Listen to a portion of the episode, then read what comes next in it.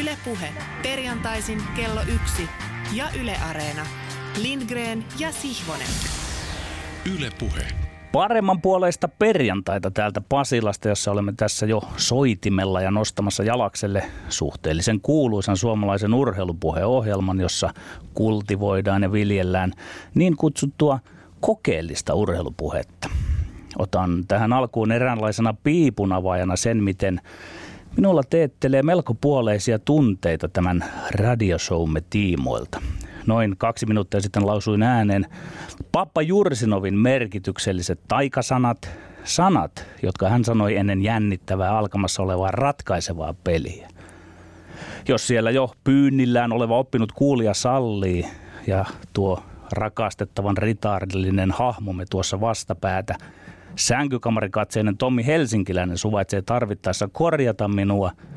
Jos lausun väärällä intonaatiolla ranskan ja hän tapaa usein kernaasti korjata, niin matkin nyt Pappa Jursinovin suomea venäjäksi murtain. Hän siis sanoi tai oikeammin viekkaasti jääkiekkoulun jumalia puolelle manaten, lausui jännittäessään tulevaa peliä ennen näin. No miksi minä synnyin? Ja lisää Jursilta näitä psykologian puolen asioita. Tästä on todistanut Jursin alla Tepsissä 90-luvulla pelannut maineikas veljeni Leijonamieli Soosi. Kun TPS oli voittoputkessa, pappa oli sen jälkeen pari päivää aina kovin huolestunut. Kun TPS vuorostaan hävisi putkeen pari matsia, Jursi oli oikein velikulta pelaajilleen, eli vanhan KGB-koulutuksen saanut mestarivalmentaja käytti käänteistä psykologiaa. Ja niin, sen voittoputken aikaisen ärtyneisyyden kuulemma näki siitä, että pappa tällä keinon, katsokaapa tänne, haroi hiuksiaan pukukoppiin tullessaan. Silloin tiesivät pelaajat, että nyt on syytä olla hiiren hiljaa, tarkkana ja tehdä tismalleen, kuten suuri valmentaja määrää. Jursihan ei päästänyt pelaajia varsinaisesti lähelleen – mutta jostain syystä hän tavallaan valitsi kaksi pelaajaa luotetuikseen tuolloin. Hän istui heidän kanssaan saunassa ja tykkäsi puheella yksityisiäkin asioita. No kaksi armon saanutta valittua olivat veljeni Leijonamieli ja tuleva mestarivalmentaja Raimo Summanen. Siellä saunassa Jursi paljasti muun muassa sen, miksi hän ei koskaan lakkaa halumasta voittaa voittamasta päästyään. Selitys kuului, en halua koskaan enää joutua palaamaan siihen moskovalaiseen kaksioon, jossa koko sukumme asui. Maalla oli pappa, eli ahtaista oloista ponnisti hän. Mutta tavallaan taitava ja armoton työpaikka kiusaajakin tämä tarinamme Vladimir Vladimirovich oli parhaimmin. Tarjoilijan, tarjoilen tässä kuulijan äänettömästä pyynnöstä joku sen osuvan esimerkin.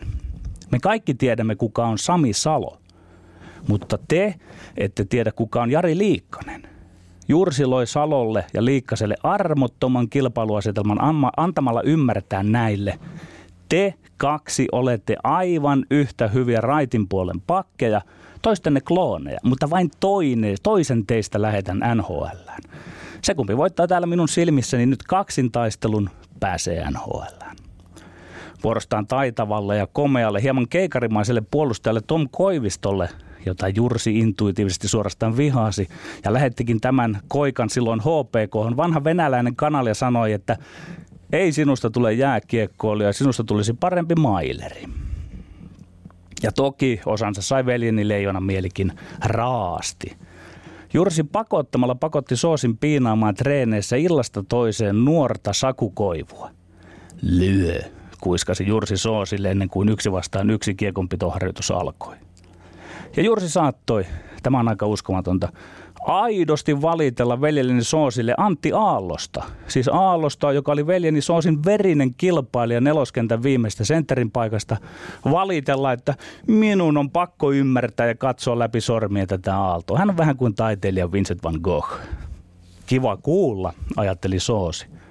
Pitää joskus kysyä Aallon Antilta, mitä Jursi luritteli hänelle vastaavasti Soosista. Oi niitä aikoja vaan siis mitä minuun tulee, nämä radiolähetykset ovat ihanasti korvanneet sen sietämättömän mukavan jännityksen tunteen, mitä sain aikuisten ammatti- ja juniorivalmentajana kokea aina ennen pelejä. Kaikki valmentajat jännittävät, myöntävät he sen tahi eivät. Jursikin jännitti. Minulle tämä on kuin toisinto siitä entisestä elämästäni tunnetasolla. Ei ole suurtakaan eroa sopivasti jännittää kokeellisen urheilupuheen taikapiiriin joutumista tai oikeammin pääsemistä verrattuna pelien tuomaan jännitykseen. Ja siksi siis tapaan sanoa ennen lähetystä vielä, kun mikrofoni on varmasti kiinni, no miksi minä synnyin. Ja kas, siellä ei oppinut kuulija ounastelee, nuuskuttelee ilmaa, että sitähän se tämä kaikki sen päiväinen alustus tarkoitti, että hänen lempiradio-ohjelmassaan tällä kertaa puhutaan urheilupsykologiasta korkeimmin ylävivahteen. Aivan oikein ounasteltu. Lämpimästi tervetuloa entinen huippuvoimistelija, liikuntatieteilijä, psykologian maisteri, sertifioitu urheilupsykologi Paula Teslev. Kiitos. Milläs korvalla sinä kuuntelit tuota Siihosen velisten todistusta legendaarisen coach Vladimir Jursinov seniorin tavasta valmentaa joukkuepelaajien psyykettä? No kuuntelin ihan ihastellen.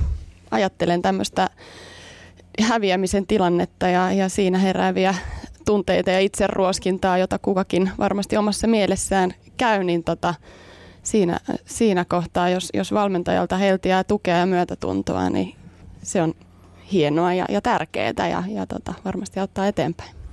Kiitos. Palaamme sinuun aivan tuota pikaa pääset väittelymme tuomariksi ja haastateltavaksi. Mutta ennen kuin annan suun vuoron tuolle pronssikarvaiselle hurmuripojalle, siteran varjoiden Paula Teslev sinun Hesarin ansiokasta mielipidekirjoitusta, joka koski kiisteltyä valmennuskulttuuria voimistelun piirissä julistan mukaillen. Viihdyn hyvin tässä päävalmentajatuottajamme Janne Niemisen tiimissä kerätuon Lindgrenin. Koen saavani arvostusta tässä ryhmässä, saan onnistumisia näin perjantaisin ja tunnen voivani vaikuttaa ryhmäämme ja itseäni koskeviin tavoitteisiin. Sisäinen motivaationi voi vahvistua mikä on suorassa yhteydessä tämän kokeellisen urheilupuheen matkuemme hyvinvointiin, jossa me olemme Lindgren ja Sihvonen. Ai että, siinä oli, siinä oli hienosti meidän tarpeet tyydytetty ja, ja koemme, koemme mielekkyyttä omassa työssämme, kyllä näin. Äh, ehkä jatkoksi vielä äh, kiinnostaa, kiinnostaa äh, kuulla, kuulla Paula Teslev se, että totesit, että tämä oli sinun mielestäsi mielenkiintoinen ja, ja, ja niin kuin taitava tapa Jursinovilta äh, kehua tappion hetkellä ja sitten, sitten taas toisaalta käänteisesti ehkä ruoskia voiton hetkellä. Mutta entä sitten nämä tällaiset niin pelaajien välisen dynamiikkaan liittyvät vähän, että niin toisista pelaajista, kilpailijoista mm. supistaan silleen niin kuin, niin sanotusti selän takana. Mm. Miltä se kuulosti? Ehkä niin kuin tehokeinona, val- valmennuksen niin kuin tehokeinona ja, ja jos niin kuin perusta on turvallinen ja, ja, ja hyvinvoiva, niin, niin ja, ja, ja ikään kuin se on enemmän semmoinen että kaikki tietää, tietää että näin, näin tehdään ja se on niin kuin valmentajan tämmöinen tietoinen, ehkä vähän jopa humoristinen ää, keino, keino vaikuttaa urheilijoihin, niin, niin, niin tota, miksei, mutta, mutta tota, hyvin niin kuin tietoisesti ja tarkkana pitää olla. Kyllä. Tämä on jännä kysymys nimittäin, että miten avoimin kortein valmentajan tulee pelata pelaajiensa kanssa. Mutta nyt ei, ei harhauduta tälle sivuraiteelle. Äh, haluan hetken puhua tässä muuttuvista ajoista. Times, the times they are changing, lauloi Bob Dylan aikana. Tänä vuonna ajat muuttuivat äh, monellakin tapaa maailman parhaan jalkapalloilijan valinnan yhteydessä. Ensimmäistä kertaa sitten vuoden 2007 jalkapallotoimittajan valinta maailman parhaaksi futajaksi, eli kultainen pallo Ballon d'Or, meni pelaajalle, jonka nimi ei ole Lionel Messi eikä Cristiano Ronaldo. Tänä vuonna maailman parhaan miesfutaajan nimi oli Luka Modric, joka oli mukana viemässä kesällä Kroatian nämä loppuotteluun ja, ja seurajoukkueensa Real Madridin keväällä ää, mestarien liigan voittoon. Modricin peliälyä on, on nautinto katsella. Hänen valintansa myötä tuli väistämättä myös mieleen, että ehkä – viimeisen vuosikymmenen aikana, runsaan vuosikymmenen aikana olisi ollut myös vuosia, jolloin futistoimittajat olisivat voineet nostaa ykköseksi muuan Andres Iniestan. Mutta palkinnothan ovat arvostelulajeja ja tuskinpa tätä Iniesta ainakaan yöllä nukkumaan käydessään harmittelee. Mutta sitten toinen vielä isompi muutoksen tuuli puhalsi Ballon d'Or Gaalassa, kun palkinto jaettiin ensimmäistä kertaa myös naisjalkapalloilijalle. Ensimmäisen naisten kultaisen pallon voitti norjalainen Aada Stolsmo Hegerberg, joka on Ranskan naisten pääsarjan mahtiseuran Lyonin eli Olympic Lyonnais hyökkääjä. Seuran, joka on voittanut kolme vuotta putkeen sekä Ranskan että mestariliigan mestaruuden. Ja muutoksesta kertoi myös se, mitä tapahtui palkintokaalassa sekä ennen kaikkea miten tähän tapahtuneeseen reagoitiin. DJnä ja haastattelijana toiminut Martin Sulveig päätti nollata itsensä kysymällä maailman parhaaksi valitulta naisfutajalta, osaako tämä tverkata. 23-vuotias norjalaisurheilija kuittasi tähän kysymykseen nopeasti sanomalla hieman vaivautuneesti, että ei. Ja oli ilahduttava huomata, että niin sosiaalisessa kuin perinteisessäkin mediassa tämä Solveigin seksistinen vitsailu, jota tuskin yksikään miesjalkapalloilija olisi osakseen saanut vastaavassa tilanteessa, tuomittiin täydellisen mauttomaksi. Sen puolustelijat on ollut aika harvassa. Tunnettu sukupuolten tasa-arvon puolustaja tennistähti Andy Murray kommentoi, miksi naisten pitää kestää tällaista roskaa. Ja jatkoi muun muassa, että olen ollut tekemisissä urheilun kanssa koko elämäni ja seksismin määrä on epätodellinen. Mutta jotain kuitenkin mielestäni on muuttunut, kun tämän maailman Martin Sulveigit tällaisine idioottimaisine vitseinen ei enää mene noin vaan höhöteille läpi, vaan joutuvat vastuuseen siitä, että naisurheilijoita kohdellaan eri standardein. Ja ehkä vuosikymmen sitten vielä urheilumaailma, urheilumedia olisivat nauraskelleet Sulveigin mukana. Mene ja tiedä. Mm. Täälläkin ajat muuttuvat ja kuitenkin pysyvät samanlaisina, kun käymme väittelyn viettohon kolmesta ajankohtaisesta urheiluaiheesta, jotka tällä viikolla ovat seuraavat. Yksi. Autourheilu ja autourheilijat on otettu ensimmäistä kertaa olympiakomitean tukijärjestelmän piiriin. Onko päätös autourheilun tehostamistuesta perusteltu, kyllä vai ei? Kaksi. Kymmenkunta kiekkofania tappeli jääkiekon SM Liigan Pelikans kärpätottelun erätauolla Pelikanssin turvallisuuspäällikkö kutsui yhteenottoa tyypilliseksi ravintolatappeluksi. Vähätelläänkö liigan piirissä katsomaväkivaltaan liittyviä asioita, kyllä vai ei? Ja kolmas hieman vakavampi aihe, no vakavaa oli tämä kakkonenkin, mutta kolmantena aiheena Yhdysvaltain olympiakomitea on ilmoittanut lakkauttavansa maan voimisteluliiton, joka on nyt hakeutunut myös yrityssaneeraukseen. Onko oikein, että seksuaalisen ahdisteluun syyllistyneen lääkäri Larry Nasserin rikokset johtavat koko lajiliiton lakkauttamiseen, kyllä vai ei? Tällaisia väittelyaiheita. Tällä viikolla Petteri vaikuttaa erittäin valmiilla, valmiilta, pullistelee siellä taas hauistaan, joka tunnetusti auttaa väittelyissä. Joitain auttaa, joitain ei. Miksi sinä synnyit, miksi minä synnyin ja, ja niin sitä rataa. Eiköhän lähetä liikkeelle 180 sekkaa kellossa jokaiseen väittelyyn ja lopulta kun kongi kumahtaa, niin on vaiettava välittömästi. Ja sitten kun kaikki kolme väittelyä on käyty läpi, niin annamme puheenvuoron Paolo Teslefille, joka saa arvioida suorituksemme. No niin, mennään. Ensimmäinen aihe. Autourheilu ja autourheilijat on otettu ensimmäistä kertaa olympiakomitean tukijärjestelmän piiriin. Onko päätös autourheilun tehostamistuesta perusteltu, kyllä vai ei? Kyllä, päätös on hyvinkin perusteltu. Se on upea päätös. Se on suorastaan historiallinen päätös Suomessa, jopa maailmalla ainutlaatuinen. Mika Lehtimäen pumppu, se olympiakomitean huippurheiluyksikkö toteuttaa päätöksellä huippuurheiluyksikön tehtävää. Se tekee suomalaista huippuurheilua. Sitähän suomalainen moottoriurheilu on parhaimmin. Huippuurheilua. Ei meiltä maailmalla tunneta Sauli Niilistöä eikä edes jotain Mikko Rantasta. Meillä tunnetaan Kimi Räikkönen ja Mika Häkkinen. Nyt AKK Motorsport ry kykenee panostamaan valmennukseen lisää ja nuorten aamajoukkojen autourheilun huippuvaiheen ohjelman pääsee viisi lahjakas laadukasta kuskia. Mika Lehtimäki on kiitellyt niin päin, että suomalaisella autourheilulla on annettavaa jopa huippuurheiluyksikön muille lajeille. Sehän on käynyt ilmi, että autokuskien urheilijapolussa on alusta asti nähtävissä ammattilaisuus ja tähtäin on ammattilaisuudessa. Eli pöytä on katettu kuin suoma, syömään käskiksi tälle huippuurheiluyksikölle. Ei ole oikein perusteltu tämä suurena symbolisena kädenojennuksena uutisoitu tukipäätös. Aina voi tietysti perustella ihan minkä tahansa lajin kohdalla, että tukijärjestelmän piiriin ottaminen mahdollistaa tehokkaavan valmennuksen tai lausua, että huipputasolla tällaisten tähtitieteellisten rahasummien Formula 1 tai vähän pienemmässä mittakaavassa ralli ovat vain autourheilun jäävuoren huippu, että urheilun, autourheilun nuoria tekijöitä pitää tukea. Mutta kun tiedetään, että olympiakomitean kohdistamat tehostamistuet eri lajeille ei loppujen lopuksi ole kovin suuria summia, niin mä ihmettelen kyllä, miksi tästä melko pienestä potista pitäisi juuri autourheilun satsata sellaisten lajien sijaan, joissa edes huipulla ei päästä lähellekään niitä rahoja, joita autourheilun huiput tienaavat, ja joissa itse asiassa tukena saaduilla euroilla voisi olla huomattavasti suurempi vaikutus. Saanko Tommi kovistella vähän sinua? Kovistelepa. Niin, kato, tämä on huippuurheilu. Ei, ole kysy- ei, tämä, mutta ei tämä ole kysymys siitä, että onko autourheilu huippuurheilua vai ei. Ei olekaan siitä on. kysymys, mutta huippuurheiluyksikön täytyy toteuttaa sille annettua tehtävänsä, eli tukea huippuurheilua. Ei siinä oikein mietitä sitä, että nyt jaetaan tässä niin kuin jostain sosiaalitoimistosta vähän tuonne ja vähän tuonne.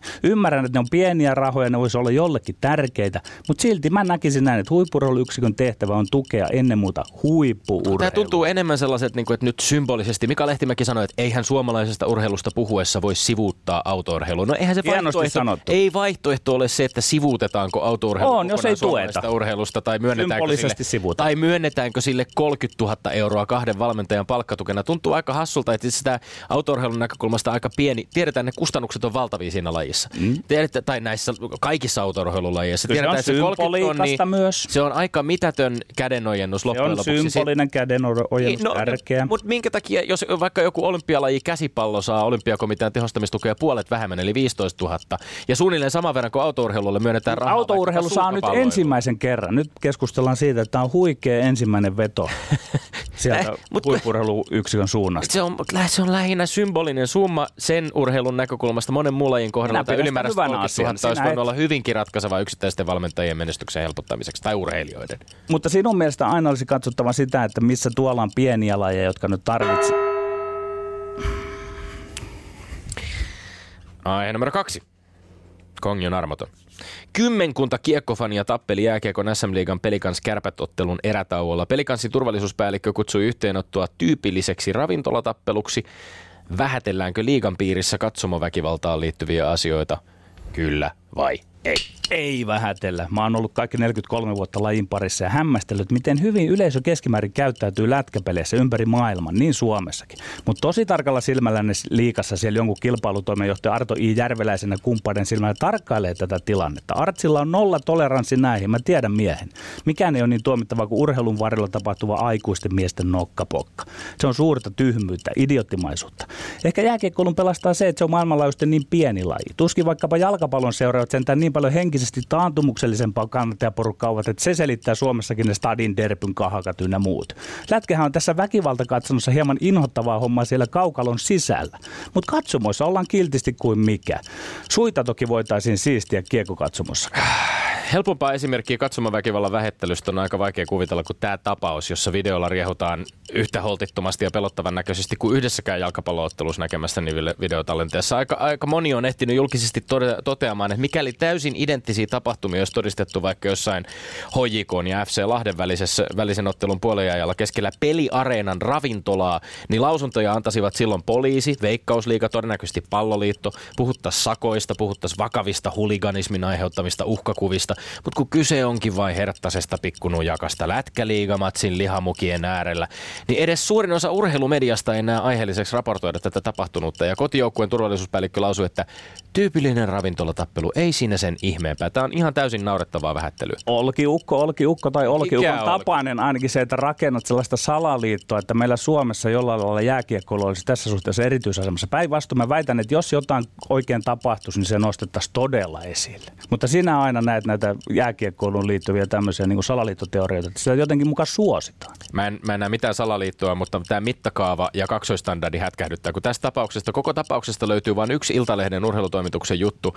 Huomattavasti vähäisemmätkin hulinoilit futis, futiksessa saa urheilumedian ihan hätätilaan. Ja musta on siis ihan, ihan yhtä lailla, miksei tämä yhtäkkiä niin kuin herätä huolta siitä, että Herra Jumala, lapset, perheet katsomoissa ovat joutuneet mahdollisesti niin kuin tällaisen tilanteen todistamaan yhtäkkiä siellä niin kuin kymmenen, kymmenen tyyppiä nujakoi toisiaan nyrkein. Ja tässä puhutaan, että on perinteinen ravintolatappelu, ei mitään sen ihmeempää. Niin mun mielestä tässä tämä joku turvallisuuspäällikkö pikkusen vähätteli sitä tapausta, sen mä myönnän, mutta liika ei katsonut, että on aihetta tässä sen enempää lähteä liikkeelle. Ja se on mun mielestä se, se ydinkysymys, että tämä oli tämmöinen yksittäistapaus ja siinä ei ole mitään rakenteellista olemassa tuolla jos- jääkiekkoilun parissa. Niin Ai. sen, mä arvelen, että sen takia tästä ei noussut nyt oikein vielä mitään tapausta. Ja, ja on täysin väärin väittää myöskin, että niin kuin jotenkin rakenteellinen väkivalta olisi mukaan rakennettu sitten esimerkiksi niin kuin jalkapallon puolelle. Ja mun, mua hämmästyttää se, että tulee tällaisia Ei se lausuntoja. rakenteellista, mutta tulee tällaisia, siellä. Mua hämmästyttää, että tulee tällaisia lausuntoja pelikansin turvallisuuspäälliköltä, kun esimerkiksi Aki Rihlahti tai Heksi Arteva kommentoivat, että kaikki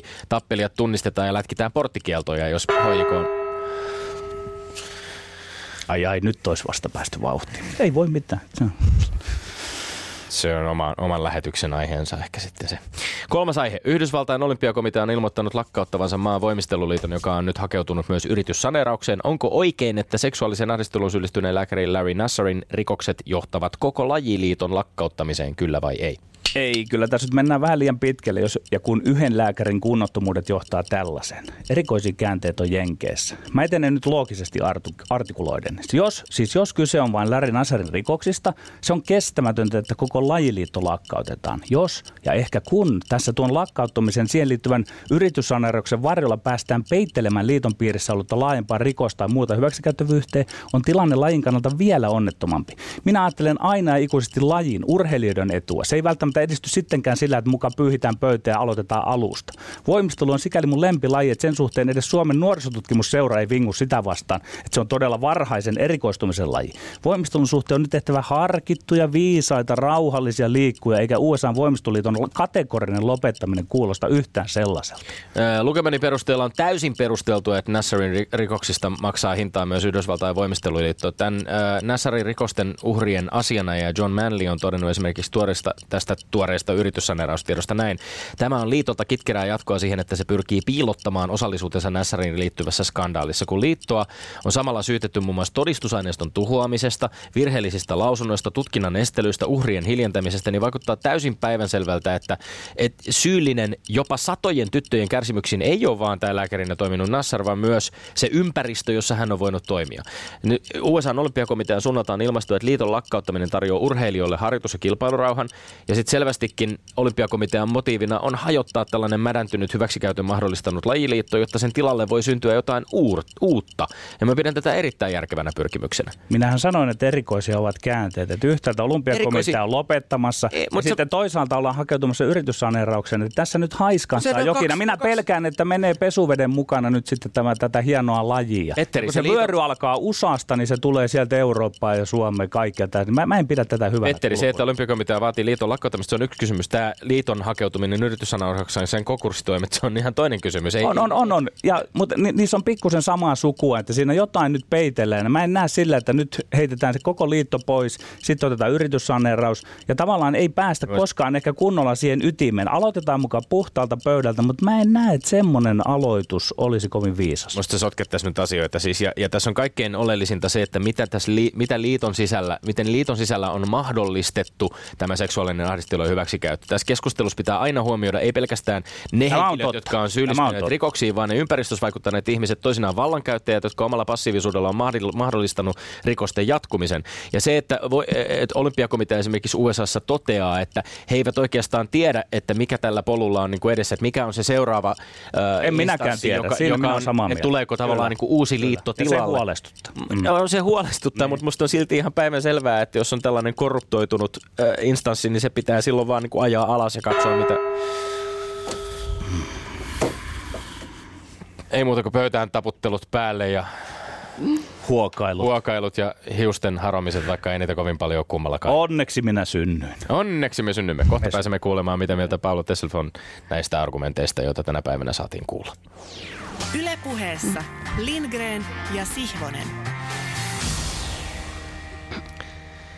No niin, kolme aihetta, josta tuntui siltä, että ainakin muutama oli turhan isoja kolmeen minuuttiin niputettavaksi. Mutta miltä kuulosti Paolo Teslef sinun korviin? Ja sen nyt voit vapaalla tyylillä arvioida näistä, näistä meidät kum, jommankumman voittajaksi. Vapaalla tyylillä. Kiitos äh, tästä kokemuksesta.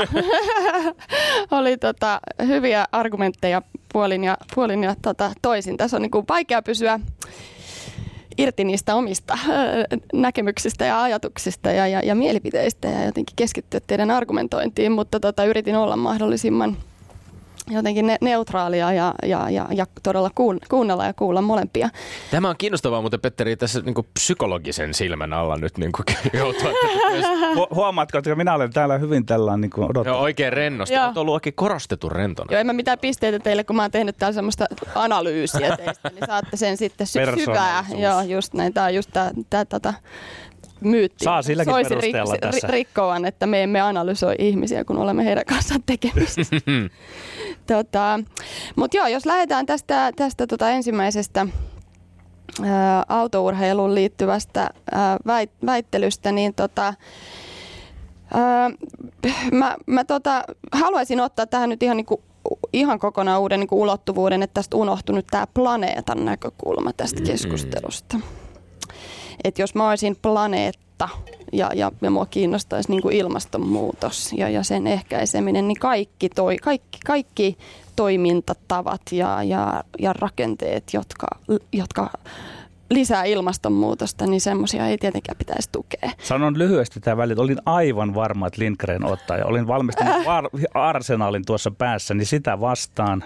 Mutta on totta, että yllätyttiin tälläkin puolella, että tämä aihe ei noussut. Joo. pöydällä. Mutta, mutta, tota, ähm, mutta tietenkin sitten kun otetaan se urheilijan näkökulma ja, ja, ja tota, itse sen ko- kokeneena, että, että kun on laji, jota rakastaa ja haluaa tehdä, niin, niin tota, kuka, kuka sitä on tuomitsemaan, että mikä on niin kuin toista parempi laji. Että, että tota, tietenkin siitä näkökulmasta niin on hienoa, että sitä Myös on, on alettu tuke, tukemaan ja tämä niinku historiallisuusargumentti oli, oli sulla ja sit toisaalta tämä tää, tota Suomi, Suomi maailmankartalle niinku näiden, onhan se totta, että, että maailmalla tunnetaan ja, ja, ja tota, Mika Häkkinen ja Kimi Räikkönen ja tuo Suomelle tunnettomu- tunnettuutta, mikä on, on hienoa ja, ja tota, arvokasta. Mutta tota, kyllä mä ehkä kuitenkin mä jakaisin tästä nyt pisteet niin kuin Tommille kaksi ja, ja Petterille yksi. Kaksi Okei. yksi on tällä hetkellä. Voinko Joo. mä antaa tälleen? Voit antaa. Mikäs Ei, me sinulle? Ei, tämä on ihan mahtavaa. Hyvä. Muistat vaan, että tasapeliin lopulta ei voida päätyä. Joo, Se niin Ja jos se on- päädyt numerollisesti tasapeliin, niin sitten En joudut päädy. jollain, jollain perusteella. Joo, joo, no, Joo, niin, se on joo. hyvä. Sitten mennään. Mutta mä tunnen kyllä pienen piston sydämessä siinä, että ei tuohon ekologiseen näkökulmaan ei tullut, tullut tartuttua. Ja se on tietysti niin kuin yksi hyvä kysymys, että pitäisikö esimerkiksi, jos autourheilu No nyt edelleenkin mun mielestä puhutaan niin kuin tavallaan äh, niin kuin summien tasolla puhutaan niin pienistä rahoista vielä, mutta että jos symbolisesti se otetaan suomalaisen huippuurheilun tukijärjestelmän piiriin ja, ja, ja ihan konkreettisestikin siis on otettu, niin, niin tulisiko esimerkiksi tässä maailmantilanteessa sitten olla selkeitä kriteerejä vaikkapa siitä, että näitä ja näitä tekoja vaaditaan vaikkapa niin kuin autourheilulajien mm. muuttamisessa Se olisi hyvä. ekologisemmaksi, mutta onhan tämä urheilun ja huippuurheilun aiheuttama ympäristökuormitus on tietysti niin kuin lajista toiseen Ilman muuta. olemassa oleva Urheilijat lentelevät fakta. paikasta toiseen ja jäähallien, jäiden Kyllä. ylläpitäminen. Kyllä. Ja, ja siinä tietysti niin kuin varmaan tänä päivänä myöskin seurat ja liigat ja urheilulajit ja päättävät tahot, liitot pikkuhiljaa ala- alkavat myöskin herätä siihen todellisuukseen, että, että näissä asioissa on otettava hy- mm. ympäristökysymykset myöskin huomioon. Ihan jo pelkästään sen takia, että se alkaa vaikuttaa myöskin, myöskin lajin ja, ja tota sen toimijoiden imagoon. Eli, eli siinä suhteessa niin kuin myöskin muutosta on, on havaittavissa. Lempo soi, kun en huomannut yllättää ja minä ottaa sen. Johtaisin nyt 2-1, mutta Ehkä. mennään eteen. Eh. Eteenpäin.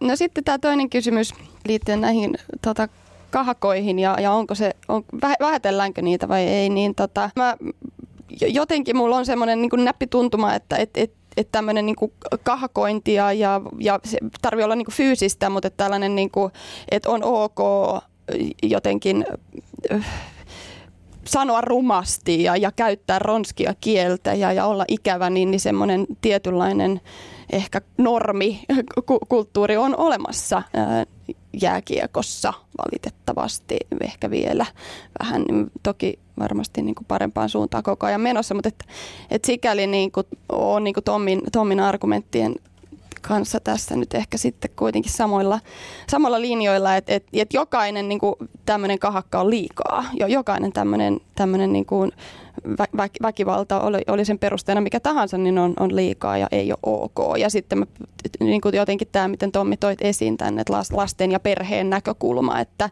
että mihin, mihin lapset ja nuoret kasvaa, että mikä on normaalia käyttäytymistä, niin, niin se on kyllä hurjan tärkeää ja kyllä mä tästä, tästä nyt Tommille sitten pisteen annan.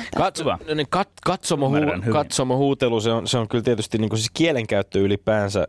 Ja tässä voidaan sanoa kyllä, että, että jos pallolulajeista nyt näitä kahta pääpallolulajia, me jääkiekkoja ja jalkapalloa arvioi, niin aivan varmasti niin kuin molemmissa lajeissa riittää tekemistä sen suhteen. Mm. Nyt ollaan päästy siihen pisteeseen, että esimerkiksi vaikkapa avoimen rasistinen huutelu tai, tai tämän tyyppinen homma, niin sitä, sitä jo kitketään ihan konkreettisestikin. Ja, ja sillä on seurauksia, vaikutuksia. Jos, tässä oli junior jääkiekkoottelu tällä viikolla esimerkiksi, jossa oli Oliko siellä huudettu N-llä alkava sana? rasistisen huutelun seurauksena oli toinen joukkue ö, päättänyt niin kuin keskeyttää ottelun ja, ja vetäytyneet, vetäytyneet pukukoppiin. Ja et siis tämän tyyppistä. Mm. Musta oli ki- kiinnostavaa itse asiassa, Petteri, että sinä nostit taas tässä, tässä väittelyssä esiin sen, että hämmästyttävää, miten hyvin katsomoissa käyttäydytään, kun ajatellaan, miten huonosti siellä kaukalossa käyttäydytään. Väkival- väkivallasta puhutaan lätkämatseissa useimmiten niin kuin kaukalon sisäpuolella. Niin ja livautin minä senkin, että suita pitäisi siellä katsomossa tuota vähän suitsia. Ja otan sen takia mielelläni tämän tappion tässä nyt vastaan, koska tuli esiin tämä. Mä pidän ihan käsittämättömänä sitä, että mi- miten siellä katsomossa ollaan sellaisen tunteen vallassa, että tulee pienen mieleenkään edes huutaa jollekin toiselle jotakin älyttömyyksiä. Muista mm. Petteri, että sä voit vielä voittaa viimeisen väittelyn vaikka pisteen 3-0 ja mennä tässä edelle. Mehän ei tiedetä ollenkaan. tarkoitan, että ot- otan mielelläni tämän toisen Tämän, tässä kyllä, näillä. Joo. Niin, Oikein- niin, ja, ja tässä tullaan niinku tähän tärkeeseen, että et, et, et, et me opittaisiin, niinku, että me, meillä on niitä tunteita ja niitä voimakkaita. Totta kai ne, ne liikuttaa ja sehän siinä urheilussa on mageeta ja, ja saa ja puoleen ja toiseen ja niinku, näin. Mutta se, miten me toimitaan ja, ja käyttäydytään, niin, niin Niin, että miksi huutaa siinä, kun on se lapsikin siinä lähettyvillä. Niin, Lapsi niin. ihmettelee, että mihin hän on nyt tullut, että mikä tämä tämmöinen maailma on. Niin, että jotenkin hengiteltäisiin niitä omia, omia tunteita ja sitten mietittäisiin, että et, et mit, mitä päästetään suusta ja miten, miten sit toimitaan ja Se on kieltämättä se taso myöskin, jolla että tämmöinen kannattajien ja kannattajaryhmien väliset vihamielisyydet, jotka mm. ei pelkästään pysy sit huutelussa, vaan purkautuu joskus väkivallaksi, niin Kyllä. sitä ei, ei kyllä, siihen ei ymmärrys minullakaan riitä. Mutta ei, ei joka tapauksessa vaikuta siltä, että tästä olisi seurannut minkäänlaisia sanktioita kummallekaan seuralle. Ei, ei olla puhuttu esimerkiksi siitä, että pitäisikö seuraavat ottelut pelata tyhjille katsomoille tai pitäisikö otteluiden ajankohtia aikaistaa tai muuttaa tai vaihtaa niitä jonnekin mm. tota, arkipäiville. Että siinä suhteessa ehkä vähän kaksilla rattailla tunnutaan kulkevan, kun puhutaan jalkapallosta ja jääkiekosta. Oltiko sillä kunnolla tukkanuottisilla? Mä en ole nähnyt sitä. No kyllä se, mä suosittelen sitä videoa katsomaan. Siis se, kyllä siinä ihan niinku turpaanveto meininki tuntuu olevan. Ja enkä mä, niinku, mä, mä väitän, että, että jos tämä samantyyppinen tilanne olisi ollut jalkapalloottelussa, Veikkausliigan jalkapalloottelussa, niin otsikot olisivat erilaisia. Mutta turha tässä nyt enää perustella, kun on piste tullut laariin. Varo, vai ettei Eli- peruuteta. Niin, jotain. mennään kolmanteen aiheeseen. Ja tässä puhuttiin nyt sitten USA-voimisteluskandaalista ja voimisteluliiton lakkauttamisesta. Ollaan vieraan leipälajissa. Niinpä, niinpä, joo. Ö, tota, tämä koko tapaus on, on jotenkin herättää todella voimakkaita tunteita ja jotenkin kaikkeudessaan niin kuvottava. Mm. Mutta se, että et mihin, mihin se nyt on sitten johtanut ja, ja tota, liitto ajetaan alas, mä jotenkin oon, oon ymmärtänyt, mullakaan ei ole tästä niin kuin sille ihan, täytyy myöntää niin kuin kovin kovin tota, kestäviä argumentteja, että niin, niin, niin perehtynyt en, en ole siihen, mutta, tota, mutta jotenkin tämä, että et, et, et se, että tällainen on saanut jatkua ja siitä niin kuin ei, ei, ole, ei ole tullut julkia, se on ollut näin massiivista ja laaja-alaista, niin, niin ky- kyllähän siinä niin kuin jonkinlainen ympäristön tuki on, on täytynyt olla tälle toiminnalle ja jotenkin sikäli tämä, että et se, sitä, se, se liitto liitto, niin kuin Tommi sanoi, että lä- läpi mätä en, en osaa siihen sinänsä ottaa kantaa, mutta varmasti jonkinlaista mätää siellä on. Ja, ja tota, että jos, jos tämä on se tapa, että ikään kuin haetetaan ja aloitetaan puhtaalta pöydältä, niin jotenkin se kuulostaa musta kans silleen perust, perustellulta, että, että jos se on niin, niin laaja-alaista, että sitä on vaikea niin kuin jotenkin sitten yksittäisellä toimilla tai, tai jotenkin näin niin kuin sit, sit sitä mu- suuntaa muuttaa, niin, niin si- sillä tavalla nyt sitten Tommille, Tommille tästä. Meinasin sanoa, että Petteri, mulla on semmoinen tunne, että Mutta hei, eikö tätä hetkonen, eikö hetkonen mun Aha. muistiinpanot täällä, tota, koska tota, sit, sit Petteri, mm. tää, että sä nostit esiin tämän niinku urheilijan edun, siitä mä tykkäsin. Ja, ja tota, että et, et jotenkin itsekin aina haluaisin tai toivoisin, että et, et se olisi aina se kärki, millä mentäisiin, että mikä on urheilijan etu. Ja, ja, ja jos se on se urheilijan etu todella, että se liitto pysyy ja he saa, niin, niin sit, sitten, niin kuin, mutta et, koska mulla ei tähän ole ehkä silleen ihan sitä objektiivista faktoihin perustuvaa tietoa, niin yksi yksi. Yes. Okei. Hyvä. Yksi yksi. Joo. Tuli, tuli tasoittava piste, mutta kuitenkin Kyllä. kokonaisvoitto taisi kilahtaa tänne Tommille nurkkaan. onnea Tommi. Onnea, Kiitoksia. onnea. Ö, Tähän aiheeseen liittyen pakko sanoa vielä, että siis tässä oli, oli tosiaan siis ö, USA-voimisteluliiton pääsihteeri Kerry Perry on jo aiemmin joutunut eroamaan tehtävästään. Taisi olla aiemmin tänä syksynä, kun hän, hän joutui eroamaan. Hän oli arvosteltu myöskin siitä, että ei ollut tehnyt tarpeeksi tämän ahdistelun kitkemiseksi. Ja ö, voi yhtyä tähän, mitä, mitä Paula Teslev sanoi näiden rikosten järkyttävyydestä. Tässä on siis Larry Nassarin uhreja on käsittääkseni ollut yli 2500 mm. yhteensä ahdistelun nuoria tyttöjä ja naisia parin vuosikymmenen ajan käyttänyt tekosyynä lääketieteellisiä tutkimuksia. Nuorimmat näistä uhreista on ollut siis vain 10-vuotiaita. Öö, ja hän, hänet hän on vuosikymmeniksi tuomittu vankilaan, eikä, eikä sieltä tule Yhdysvaltain oikeusjärjestelmän tuntien niin, niin varmastikaan koskaan pääsemään, pääsemään vapaaksi, öö, joten oikeutta, oikeutta uhrit ovat saaneet, mutta, mutta järkyttävä tapaus kaikin puolin ja, ja Äh, niin, ähm, 11.6 koko tilanne sinulle. Minä jo kirehdin eteenpäin. Tässä. aivan. Tässähän se muistuu, muistuukin mieleen, että viime viikolla oltiin tässä syntymäpäivääni symboloivassa hienossa 10-6 tilanteessa. Ja Mutta olet, oletko, sinä, oletko sinä muuten kolmen pötkössä nyt, voittopötkössä. Sitä ennen minä olla. taisin olla kolme voittoa. Siinä oli kirja, kirja havaittavissa. Kautta on vielä jäljellä. Nyt se on onneksi tukahdutettu. Ylepuheessa Lindgren ja Sihvonen.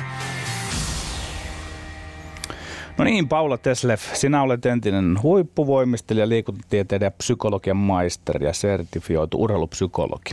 Suomalaisessa urheilujulkisuudessa on käyty voimakasta keskustelua viime aikoina voimistelun valmennuskulttuurista. Osallistuit itsekin keskusteluun näyttävästi Helsingin Sanomissa julkaistulla mielipidekirjoituksellasi. Näin sivusta sanoin, kirjoitit aika hyvin ja suhteellisuuden tajuisen tekstin. Mutta rajumin asia oli lähestynyt urheilulehti 15.11. ja siitä koko keskustelu leimahti liekkeihin. Lehden kannessa oli raju otsikko Raakaa leikkeä ja siinä ingressissä kannessa luki Maailmanmestaruuksella on ollut raskas hinta, voimistelujoukkueen minettien menestyksen takana on pelkoa herättänyt valmennuskulttuuri. Artikkeli, artikkeli nostaa tikunokkaa valmentaja Titta Heikkilän. Oma mielipiteeni on, että Heikkilä nostetaan ristille aika repäreilusti yksin. Mutta, mutta, Paula Teslev, että pääsemme kiinni koko aiheeseen. Kuvaa sinä rehellisesti ja kaikin kykyynesi nyt sitä, millaisesta urheilulajista on kysymys lasten, nuorten ja valmentajien näkökulmasta. Ole hyvä. Kiitos. Joukkuevoimistelu, sehän on Suomessa tosi suosittu ja, ja tota, laaja-alaisesti harrastettu laji. Ja kyseessä on tämmöinen varhaisen erikoistumisen laji, joskaan ei ihan niin varhaisen kuin esimerkiksi rytminen voimistelu on. Että itse olin huipulla vielä 25-vuotiaana ja tota, usein, usein tota, tai, tai nykyään, nykyään joukkojen voimistelu on niin kuin laji, josta jo aloitetaan. Silloin, silloin kun itse olin, niin, niin se oli vasta semmoinen, mihin ikään kuin siirrytään sit rytmisen voimistelun puolelta. Että et kulttuuri, niin kuin laji on kasvanut valtavasti ja, ja tota, jo, jo pienenä sitä tehdään aika niin kuin vakavasti ja, ja, tai että niin kuin tosissaan. Ja jos sitten mietitään niin katsojan näkökulmasta, niin kyseessä on siis, siis laji, jossa ehkä yhdistyy mun mielestä aika, aika ainutlaatuisella tavalla niin kuin tämmöinen esteettisyys ja, ja, ja taide ja, ja luovuus ja, ja musiikki ja, ja ikään kuin tanssillisuus ja, ja, ja sitten toisaalta se tekninen, tekninen taituruus ja, ja osaaminen ja, ja, ja näin. Että se, se on niin kuin tosi monipuolinen ja, ja, ja upea, upea, hieno laji, jotenkin semmoisia taideteoksia. Ja, ja joukkuevoimistelun juuret on nimenomaan Suomessa, mistä se on sitten levinnyt Kyllä, maailmanlaajuisesti kyllä, kyllä näin harrastet, harrastetuksi lajiksi. Ja Suomi, Suomi on voittanut siis 10 kertaa 19 lajin maailmanmestaruuden ja sä oot ollut itsekin mukana voittamassa viittä maailmanmestaruutta, eikö näin? Kyllä, näin. Ää, lajin suosio on, on kasvanut varsin suureksi. Harrastajia on Suomessa yli 14 000 lisenssin ostaneita vajaat 8 000. Ää, kun nyt keskustelu on, on, on pyörinyt tämän, tämän tota Titta Heikkilän valmennusmetodien ympärillä, minettien ympärillä ja, ja on puhuttu paljon siitä, että minkälaisia ö, riskejä esimerkiksi nuorille tytöille tämä, tämä laji voi aiheuttaa. Ö, ja, ja siihen liittyvät ehkä, ehkä valmennuskulttuurissa piilevät ongelmat tai ainakin piilleet ongelmat, niin onko tämä keskustelu sun mielestä ollut pysynyt jotenkin sellaisella niin kuin suhteellisella tai realistisella tasolla, jos ajatellaan näitä harrastajamääriä ja sitten ajatellaan tällaisia niin kuin ääritapauksia? Onks, onks, onks se, onko, ollaanko puhuttu tavallaan oikeassa mittakaavassa siitä, että minkälaisia ongelmia lajissa on? No tota, kyllähän se on ollut vähän semmoista mustavalkoista se keskustelu, että, että on ollut niinku aika niinku ääri, ääripäitä ja puolustavaa ja syyttävää ja, ja näin, mutta, mutta tota, niin kuin siinä kirjoituksissakin laitoin, tai kirjoitin, niin, niin tota, ja, ja jotenkin palatakseni kanssa tuohon väittelyyn, että, että yksikin semmoinen tapaus ja inhimillinen kokemus, että et, et, et sua on jollain tavalla niin kuin loukattu tai äh, ko- kohdeltu kaltoin, niin on, on niin kuin liikaa. Ja kyllähän niitä ääriilmiöitä varmasti on. Ja, ja sikäli on, on hyvä, että näistä asioista niin kuin nousee keskustelua ja, ja, ja, ja herää ja, ja niin kuin nousee esiin ne, ne mahdolliset niin kuin vaaralliset ilmiöt tai, tai, tai haitalliset ilmiöt siellä ja sitten niistä, niistä voidaan puhua ja oppia, mutta, mutta samaan aikaan tietenkin toivoisi, että se pysyisi sellaisella tasolla, että, että, että ei liikaa niin lähettäisi syyllistämään ja syyttämään, koska se ei vie mihinkään. Että, että sitten tavallaan alettaisiin mieluumminkin yhdessä keskustella ja, ja ymmärtää, että miksi näin toimitaan, että mistä nämä juontuu ja, ja kun voimistelu on pitkät perinteet ja jotenkin ollaan otettu normina semmoinen tietynlainen kulttuuri, mikä siihen lajiin, että, että se on kovaa ja huudataan ja blaa. Mutta tota, että et jotenkin nythän sitä rajusti on, on jo kyseenalaistettu ja hyvä niin. Ja, ja asiat menee niin rakentavaan suuntaan. Niin, tässä nousee aika lailla keskustelun se, että millainen valmentajuus sitten olisi hyväksi tuossa lajissa. Kun mä nyt katsoin 2006, kun sinäkin olit voittamassa maailmanmestaruutta, sitä joukkueiden suoritusta, sen näkee ihan selvästi, kun katsoo, mikä tekninen, rytminen, esteettinen, täydellinen ote siinä oikeastaan tarvitaan. Niin ei siinä niinku puuhastelemalla pärjää. Mm. Te olette kaikki mm. semmoisia, voi sanoa, niin kuin ei teistä erota, te olette sama mm. vartalo, te olette mm. niin yksi, mm. sama yksikkö mm. siellä. Niin. Ja, ja kun on tällaisesta tekemisestä kysymys, niin voidaanko sanoa, että ei siihen päästä millään ihan tämmöisellä niin kuin kevyellä valmennusotteella, vaan kyllä pitää olla aika napakkaa se valmentaminen ja vaatimustason pitää olla tapissaan, mm. jos tuollainen mm. suoritus halutaan tehdä. Ilman muuta. Vaatimustaso pitää olla kova, mutta se ei tarkoita sitä, etteikö se voisi samalla olla terveyttä ja hyvinvointia tukeva. Että nämä asiat ei mun ajatusmaailmassa on niin toisiaan poissulkevia. Mutta, mutta että ilman muuta, että me saadaan, saadaan niin ryhmä toimimaan ja, ja, ja siis kaikki nämä taidot kehitettyä niin huippuunsa, niin toki se vaatii ihan hirveästi työtä. Ja, ja tota, se työ ei ole aina ikään kuin kivaa, mutta se voi silti, silti olla, ja jotenkin palaisi tähän sisäiseen motivaatioon, että se voi silti olla, olla niin hyvinvointia tukevaa, että kun yksilö itse äh, ensinnäkin löytää sen lajin ja, ja, ja kiinnostuu ja innostuu siitä. Se on jotenkin mun mielestä siitä se lähtee, että sulla syntyy se, se niin kuin oma tahto. Mutta sitten kun se ei ole aina kivaa, tarvitaan valmentaja, joka palauttaa jotenkin ne tavoitteet mieleen ja, ja, ja muistuttaa, että, että kuinka paljon työtä se vaatii ja, ja, ja joka päivä ja, ja monta tuntia päivässä ja viikosta ja kuukaudesta ja vuodesta toiseen, niin, ei se ole aina kivaa. No, mutta sitten kun on tilanteita, joissa, jos palataan vielä ihan hetkeksi tähän urheilulehden artikkeliin, jossa puhutaan siis äh, muun muassa, että kevään 2012 hopeaa tuonneissa SM-kisoista on lainaus artikkelista. Kevään 2012 hopeaa tuonneissa SM-kisoissa voimistelivat kaikki kolme anorektikkoa. Niiden kisojen jälkeen yksi heistä joutui sairaalaan liian matalan sydämen sykkeen takia. Tämän artikkelin päähenkilönä oli entinen joukkuevoimistelija Emmi Kaikumaa, joka menehtyi lääkemyrkytykseen syyskuussa 2016. Ja hänen kerrottiin parikin kertaa pohtineen lajin lopettamista myös anoreksia-diagnoosin saatua, mutta sitten jatkaneen kuitenkin. Ja, ja tässä on monenlaista keskustelua syntynyt, mutta yksi oleellisista kysymyksistä mun mielestä ehkä on se, että et, et jos tullaan tällaisten niin kuin selvästi sairastapausten äärelle, tullaan, tullaan tilanteisiin, jossa urheilija on, on, on, on sairastunut tai, tai kärsii sellaisista fyysisistä tai psyykkisistä ongelmista, joiden keskellä harjoittelua tai kilpailemista ei tulisi jatkaa, mm. niin onko, onko silloin, onko voimistelussa olemassa, joukkuevoimistelussa rytmisessä voimistelussa olemassa niin kuin lajien sisällä sellaiset mekanismit, jotka, joilla jollain tavalla voidaan puuttua siihen mm. tilanteeseen. Mm. E, että sairaiden ihmisten tai ihmisten, joilla on, on liian vakavia ongelmia tai jotka eivät välttämättä pärjää siinä kovassa paineessa, mm. mitä tämä harjoittelu aiheuttaa. Mm. Että et heidän tilanteeseen voidaan silloin puuttua, jos... Mä en ehkä ihan isossa kuvassa osaa vastata tuohon, mutta, mutta ainakin ne yhteistyötahot, joissa, joissa me Sportfokuksessa, te, Sportfokuksessa tehdään, tehdään tota, työtä nimenomaan esimerkiksi nyt voimistelussa. Niin, Eli urheilupsykologien niin yritys, jota, jota edustat siis. Kyllä, joo. kyllä. Joo, äh, niin ne mekanismit on olemassa ja, ja tota, on, on niin kuin, ä, tiivistä ja, ja säännöllistä ja, ja yksilöllistä tukea tarjolla ja saadaan ikään kuin kaikki lähtee siitä niin kuin ennaltaehkäisystä, mutta sitten kun niitä ä, vakavampia ilmiöitä, jos, jos niitä tulee esiin, niin tota, niihin suhtaudutaan vakavasti ja on ikään kuin ne väylät sitten päästä niin kuin terveydenhuollon piiriin, jos niin, kuin niin, niin vakavista ilmiöistä puhutaan. Ju, äh, Jussi Paasin toimittamassa urheiluhullut-ohjelmassa Radio Suomessa oli vieraana äh, taannoin äh, Olari Voimisteluiden huippuvalmentaja, sinuakin valmentanut Anneli Lainen Näätänen, mm. joka, joka tota, äh, sanoi, että hän hakee jatkuvasti keinoja tavoittaa urheilija ja ihminen kokonaisvaltaisemmin, että työskentelee läheisesti muun muassa psykologien äh, kollegasi äh, Tatja Holmin kanssa, äh, fysio- ja ravintoterapeuttien ja lääkärin kanssa, että et hän näkee niin kuin tärkeäksi pitää eri alojen ammattilaiset mukana, mutta, mutta sitten arvosteli kuitenkin niin voimisteluliitto esimerkiksi siitä, että vastuu tästä on jäänyt aika pitkälti seuratasolle mm. ja valmentajalle mm. itselleen, mm. että Suomen voimisteluliiton puolella sitä ei ole välttämättä tuettu riittävällä tavalla ja sitten sen seurauksena tietysti kustannukset menevät sitten seuroille ja vanhemmille Ilman maksettavaksi. Onko tässä sinun mielestäsi kehitettävää myöskin voimisteluliiton osalta, että mahdollisimman laaja-alaisesti voimisteluseurat mm. ympäri Suomea olisi, tällaisia resursseja olisi mm. käytettävissä?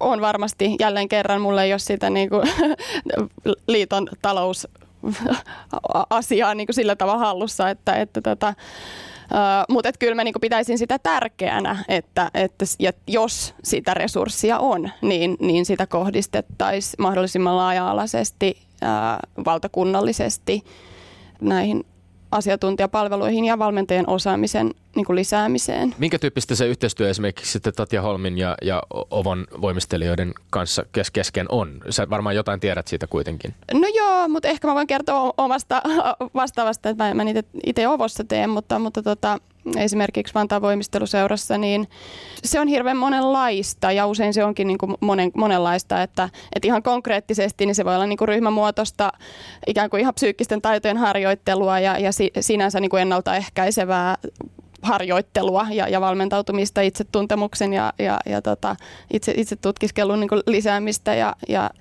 näin. Ja sitten sit toisaalta semmoista ihan vastaanottotyötä, että, että tota, sitten yksilöllisesti urheilijat tulee vastaanotolle ja sitten päästään ehkä syvemmin tarkemmin sit jokaisen omaan prosessiin. Ja sitten toisaalta valmentajan tukeminen ikään kuin työnohjauksellisesti ja, ja, ja näin, että et, et monenlaisia yhteistyön muotoja ja usein ne niin kuin parhaassa tapauksessa ne tukee toinen toisiaan. Yksi hyvin. pieni jatkokysymys tähän vielä, kun puhutaan joukkuevalmistelusta, puhutaan isosta ryhmästä mm. urheilijoita, nuoria urheilijoita. Uskaltavatko he lähestyä ongelmiensa kanssa sinua? Koetko niin, että et, et, et sellaista mm. niin kuin huolta tai pelkoa siitä nuorilla voimistelijoilla siitä, että et, et, et tavallaan tunnustaa myöntävät ongelmia, jos tulevat esimerkiksi sinun pakeellesi juttelemaan? Mikä sun tuntuu siihen? No kyllä siinä kohtaa, kun he ovat jo tehneet sen päätöksen ja ottaneet sen rohkean askeleen, että he tulevat, niin kyllä he sitten ovat ja, ja, ja haluavat kertoa ja, ja halu, haluavat apua siihen tilanteeseen. Et ehkä haastavaa on sitten ne, ketä ei välttämättä tavoiteta. Et siksi on hyvä, että on ne toimintatavat, että jokainen, jokainen vaikka tulee tietyn kerran kaudessa niin kuin vastaanotolle ja, ja, ja, ja tsekataan ja käydään läpi, että et missä mennään. Mutta että, et sitten tota, toki varmasti on myös heitä, jotka jostain syystä sitten eivät rohkene. Niin, tässähän päästään mielenkiintoisella tavalla sikäli siihen asetelman ytimeen, että sinä olet itse harrastanut, nähnyt sen koko polun läpi minä kerroin tuossa alkujuonnossani Jursinovista, joka pelasi omaa psykologista peliä. Mm. Ja entäs nyt sitten tämä, kun miten näet sitten, että onko se ratkaisu juuri siinä sinun kaltaisissasi tavallaan niin kuin ulkopuolisissa väliintulijoissa, jolle mahdollisesti voisi kertoa, mutta kun asettaudut itse entisenä urheilijana siihen tilanteeseen, että menetkö valittamaan omasta valmentajasta, sitten taas mm. urheilupsykologille ja näin, niin, mm. niin tunnistatko sen, että tämä on aika hankala tilanne, että, että, että sinä olet osa ehkä sitä joukkuetta urheilupsykologina, mutta kuitenkin ripauksen ulkopuolinen. Kyllä. Mutta olisiko tämä kuitenkin sitten se ainut väylä tästä jollain lailla päästä eteenpäin, että mm. ne niin sanotusti päävalmentajat hyväksyisivät sen, mm että tulee tällaisia sivusta tulijoita siihen tilanteeseen. Kyllä, ja mun mielestä se kyllä menee siihen suuntaan, että, että näin tapahtuu. Ehkä ja valmentajat luottaa, luottaa siihen, luottaa toisaalta meihin ja, ja, ja näkee sen tärkeänä, että on tämmöinen ikään kuin tiimissä tiimin tunteva, mutta kuitenkin sopivasti ulkopuolinen henkilö, jolle urheilija tai johon urheilija voi muodostaa sellaisen luottamussuhteen, että voi kertoa niistä kipeistäkin asioista ja vaikka valmentajankin liittyvistä asioista, että mua psykologina tai meitä, meitä niin kuin ammattikuntana sitoo, sitoo tiukka vaitiolovelvollisuus kaikesta, mitä vastaanotolla puhutaan. Ja me vastataan siitä sitten oikeudessa, jos sitä lähdetään rikkomaan, että sen kun urheilija, että jos se tieto voi auttaa niin kuin urheilijaa niissä tilanteissa, avaamaan, avaamaan omia, omia kipeitäkin tunte, tunteita ja ajatuksia. Sä kirjoitit tässä mielipidekirjoituksessa Helsingin Sanomissa äh, näin. Rytmisen ja joukkuevoimistelun estetiikkaan kuuluu illuusio kevye, keveästä ja helposta liikkeestä ja urheilijan keholta odotetaan hoikkuutta. Tätä kriteeristöä emme voi yksin Suomessa muuttaa ilman, että se vaikuttaa kansainvälisen kilpailukykyyn. Ehdotus lajin estetiikan haastamisesta, jossa viittaat siis Syömishäiriöliiton mm. marraskuussa kirjoittamaan kannanottoon, on terveyden näkökulmasta kannatettava, mutta tähän tarvittaisiin maailmanlaajuinen konsensus. Tämä kuulostaa hieman kärjistäen tulkittuna siltä, että sä toteat, että, että laji on väistämättä epäterveellinen. Mm.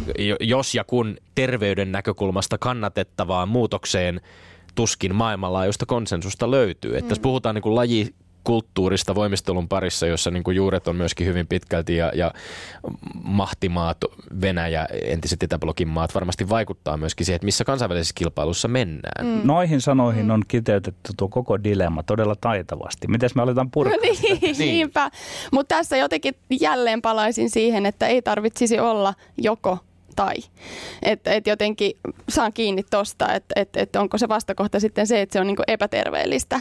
Mutta, mutta jotenkin ö, se, että et voimistelija, huippuvoimistelija treenaa 35 tuntia viikossa kovaa.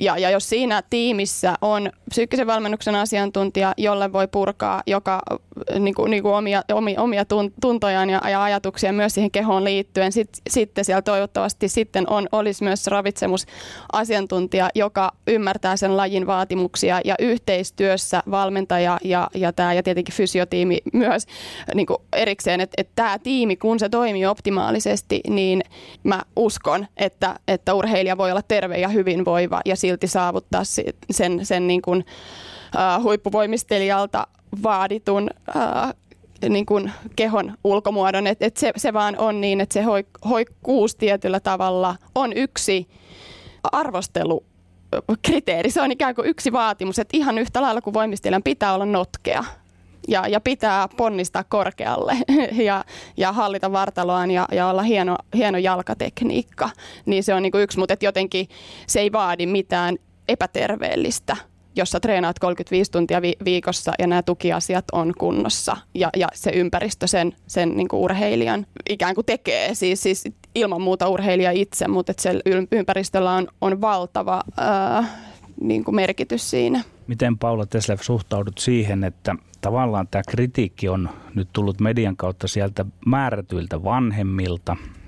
Henrik Detman tietyllä lailla kovisteli ehkä jopa mediaa siitä, että lähteenä käytetään näitä vanhempia, koska tiedetään, että siellä on aina se oppositio. Sitten taas toisaalta vanhemmat vaativat äärimmäisen tasokasta toimintaa. Halutaan, että sitten ollaan semmoisia joukkoja, että mennään sinne huipulle. Niin onko tässä nyt ristiriita, että koko keskustelu lähtee purkautumaan sitä kautta, vai onko se semmoista hyvää, että se tulee sieltä esiin? Siis vanhem... Vanhemmilta niin. Koska mm. sieltähän tämä on tavallaan tullut tämä, että mm. vanhemmat nyt ovat urheilijoiden mm. kautta kertoneet mm. sitten julkisuuteen näistä ongelmista. Kun siellä suurin osa vanhemmista on kuitenkin arvatenkin tyytyväisiä, niin, niin ketä me nyt uskomme niin, tässä? Niin. Siis kokemus on aina kokemus ja, ja jokaisen kokemus on tärkeä ja, ja yhtä tärkeä. Ja jotenkin palaisin myös siihen, että, että yksikin tällainen ö, kaltoinkohtelutapaus on, on niin liikaa, että sikäli on, on tärkeää, että, että, että uskallettaisiin puhua avoimesti ja, ja vanhemmat ja, ja urheilijat ää, kaikki uskaltaisivat ää, puhua siitä, miltä heistä tuntuu ja mikä se oma kokemus on ja, ja ilman pelkoa siitä, että heidät leimataan tai, tai he joutuu ulos tästä ym, ym, ympyrästä tai, tai jotenkin näin. että jotenkin mun mielestä tosi tärkeää, mutta sitten on yhtä aikaa tärkeää, että miten niistä asioista puhutaan miten niistä tullaan ulos. Mutta se, että se, se ympäristö ja se kulttuuri sallisi sen, että, että kaik, niin epäkohdista voidaan puhua rakentavasti. Yle puhe.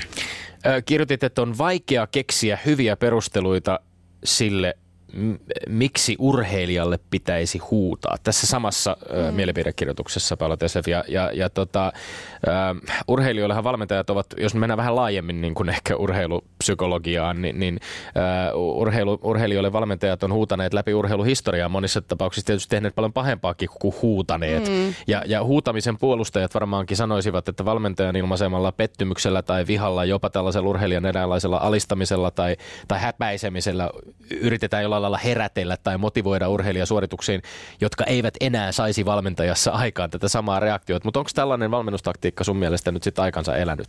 No mun mielestä se on vähän ehkä aikansa elänyt, että, että se on vähän semmoinen mitä on ollut ja mitä on ajateltu, että se on, niinku, se on niinku normaalia, se on se mitä kuuluu. Mutta tota, et jos mä palaan siihen sisäiseen motivaatioon, urheilijalla on itsellä se jo niinku olemassa ja, ja on se samaan aikaan myös se, se tahto voittaa ja, ja menestyä ja mennä sinne huipulle. Ja, ja, ja usein, jos sinne päästään tai sinne suuntaan edes, edes ollaan niin kuin liikkeellä, niin urheilijalla on jo sisä, sisällään ja, ja omassa itsessään se ruoskiva, ruoskiva niin kuin, hahmo jotenkin, se, se semmoinen va, vaativa, vaativa puoli ja, ja tota, jotenkin mä en näe sitä jotenkin, että se vie hirveästi eteenpäin, että sitten siihen tulee vielä niin kuin jo, jo, joku muu, joka ruoskii vähän lisää. Et nykyään puhutaan paljon tästä niin kuin myötätunnosta ja, ja itseen kohdistuvasta jotenkin empatiasta. Jotenkin sitä soisi kyllä lisää myös sinne urheilun ja urheilijalle, että sitten valmentajan tehtävä huippurheiluyksikön, to, ei, ei ton, ää, anteeksi, kilpailu huippurheilu urheilun tutki, tutkimuskeskuksen Kihun, Kihun johtaja Sami Kalaja sanoi hienosti, että et, et valmentajan tehtävänä antaa informaatiota.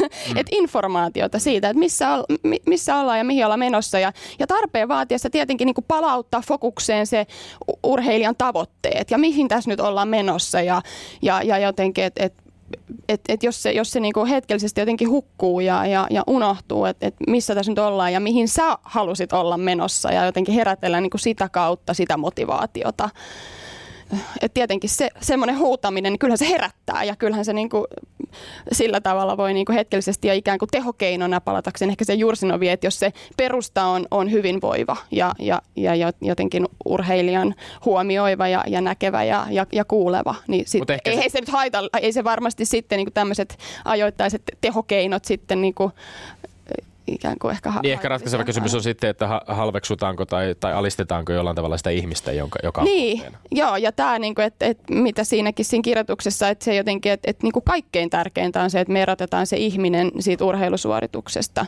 Että että että mä en koskaan huuda, niin kuin, että että että, että sä olit huono tai vitsi sä oot niin kuin epäonnistunut. Mm vaan se suoritus saattoi mennä tänään pieleen mutta mietitään, mitä me siitä opitaan. Ihmisen pitää epäonnistua niin monta kertaa, että se saa tarpeeksi tietoa siitä, että mitä vielä pitää harjoitella.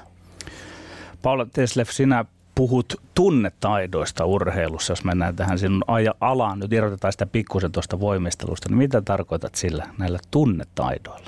No ehkä se on just sitä, sitä tota, mitä siellä lätkäkatsomoissakin niin toisi, to, toivoisi, että, että olisi niitä, että se on valtava kokonaisuus, mutta että, että tota, on sitä itse ymmärrystä siitä, että, että, että miltä musta tuntuu, osata jotenkin tunnistaa ja havaita ja, ja nimetä niitä omia tunteita. Toisaalta hyväksytä, että se kuuluu, että kuuluu tähän niin kuin elämään, että, että näitä tunteita on ja kaikenlaisia ja ne herää. Ja sitten ym, opitaan ymmärtämään, että miksi musta tuntuu tältä ja kun meillä kaikkea t- tätä ymmärrystä niin kuin lisääntyy ja sitä taitavuutta siihen itsen ymmärrykseen, ää, tulee, niin sitten myös sitä kautta tulee niitä tunteen säätelyn taitoja, että sitten sit se, me osataan niinku erottaa se tunne ja se, se toiminta. Tuo kiinnostaa, että mi, millä opitaan, miten se, missä marssijärjestyksessä se menee, että ne tunteet tavallaan saadaan niinku hallintaan. Että tunteille itsellähän me emme voi mitään. Että se, sepä, se, se, niin. sepä se, että tunteen hallinta unohdetaan kokonaan, että, että tunteen sääte, säätelyn taitoja voidaan oppia ja kellä mikäkin sitten niinku toimii siinä, että nykyään puhutaan paljon mindfulnessissa ja rentoutumisen ja, ja rauhoittumisen jotenkin taidoista ja harjoittelusta. Eli se on kehon niin kautta tavallaan lähestytään, tai tekniikan kautta. kautta, uusien tekniikojen oppimisen kautta, uusien tapojen. Kyllä, mielikuvien kautta, uusien ajatus, äh, niin kuin ajatusmallien uudelleen määrittelyn kautta. Keinoja on niin kuin monenlaisia, mutta kaikki lähtee siitä, että me ymmärretään, että tunteet kuuluu, kuuluu elämään ja, ja jotenkin halutaan, halutaan oppia. Koitetaan lähestyä tunteenhallintaa ää, tällä viikolla ja viikonloppuna itse kukin. Lämmin kiitos vierailusta, Kiitos, kiitos kutsusta. Ja sitten Tommi Lindgrenin maineikkaat urheiluterveiset. Lähetetään ne ää, Suomen miesten salibändimaajoukkueille, joilla on edessään tänä viikonloppuna playoff-ottelut ja toivottavasti myöskin ehkä revanssi ää, Ruotsia vastaan, jota, jota vastaan tuli takkiin ensimmäisessä ottelussa salibändin maailmanmestaruuskisoissa, mutta katsotaan miten käy, jos loppuottelussa kohdataan uudestaan. Me olemme Lindgren ja Sihvonen, pysykää tyylikkäänä. Kansi kiinni ja kuulemiin. Ylepuheessa Lindgren ja Sihvonen.